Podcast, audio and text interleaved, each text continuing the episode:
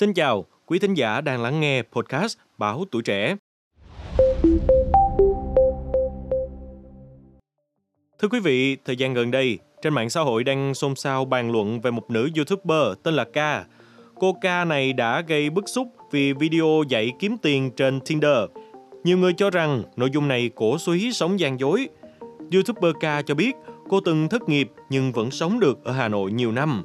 Cô tiết lộ là có một cách giúp cô kiếm tiền là thông qua Tinder và tất cả các app hẹn hò. YouTuber này tự nhận mình không có nhan sắc, không có bằng cấp nhưng biết dùng não. Khi match với một người và đi hẹn hò, cô tung chiêu trò kiếm tiền. Đó là nói không có tiền mặt, vay 200.000 đồng để đi taxi về, rồi sau đó sẽ chuyển khoản. Nhưng thường là bạn hẹn không yêu cầu cô chuyển trả lại. Cô hào hứng kể lại là nếu một ngày gặp một người thì một tháng cô cũng có tầm vài triệu đủ ăn. Chưa kể là những khoản tiền tùy hứng, đó là những lần bạn Tinder đến muộn, cô tính tiền đi muộn là 100.000 đồng một phút, người đó đến muộn 30 phút và phải trả là 3 triệu đồng. Một video khác của ca cũng nhận nhiều chỉ trích tên là Mình bịa CV để đi xin việc thế nào. Cụ thể, cô chia sẻ mình đã bịa về kỹ năng tinh học, điểm IELTS, kinh nghiệm làm việc, còn người tham chiếu trong CV là hai người bạn thân với chức danh và email bịa. Trên mạng xã hội, nhiều người đã chỉ ra những sai lầm về mặt tư duy và đạo đức khi nữ YouTuber kể cách kiếm tiền qua Tinder, bịa CV.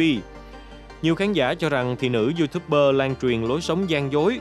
Bên cạnh đó, nhiều khán giả cho rằng nữ YouTuber câu view lộ liễu. Chưa chắc cô đã thực sự sống như mô tả, nhưng lại kể như vậy vì biết sẽ gây chú ý Bên cạnh việc bàn luận về các video của ca, cư dân mạng cũng chú ý đến khía cạnh lừa tiền, lừa tin qua Tinder, app hẹn hò. Hiện tượng này không mới nhưng vẫn luôn là vấn đề nhức nhối trong xã hội. Năm 2022, phim The Tinder Swindler, kẻ lừa đảo trên Tinder trên Netflix phản ánh một trường hợp điển hình. Simon Liviev, 33 tuổi, là kẻ lừa tình, chiếm đoạt tài sản của nhiều phụ nữ sau khi làm quen qua Tinder – nhiều phụ nữ đem lòng yêu Simon và sẵn sàng nợ nần để đưa tiền cho hắn. Khi biết hắn là kẻ lừa đảo, họ vẫn còn nuối tiếc mối quan hệ đó. Simon bị cáo buộc lừa đảo 10 triệu đô la Mỹ từ các nạn nhân trên khắp châu Âu và vào năm 2015, Simon bị kết án 2 năm tù ở Phần Lan. Năm 2019, anh ta bị kết án 15 tháng tù ở Israel. Trong nhiều năm thì anh ta bị truy nã ở một số quốc gia vì tội lừa đảo. Năm 2017, báo Independent từng đưa tin về một cô gái sử dụng mánh khóe để kiếm tiền qua Tinder, tương tự YouTuber ca. Đó là Margie Archer, một nữ sinh viên 20 tuổi.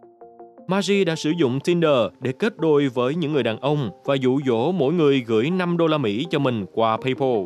Sau đó thì Margie Archer còn lên Twitter khoe thành tích của bản thân khi tài khoản hiển thị một chuỗi chuyển khoản 5 đô la Mỹ. Chỉ trong vòng một tuần thì cô này đã dụ được 20 người chuyển tiền. Từ những vụ việc này, ta có thể thấy dù là ngoài đời hay qua những video câu view trên YouTube, lối sống gian dối này đều cần phải bài trừ. Sự lên án của dư luận đối với những nhân vật này là cần thiết và mang ý nghĩa cảnh tỉnh những ai đang có ý định làm theo họ. Cảm ơn quý thính giả đã lắng nghe show podcast ngày hôm nay. Đừng quên theo dõi để tiếp tục đồng hành cùng podcast Bảo Tuổi Trẻ trong những tập phát sóng lần sau. Xin chào, tạm biệt và hẹn gặp lại.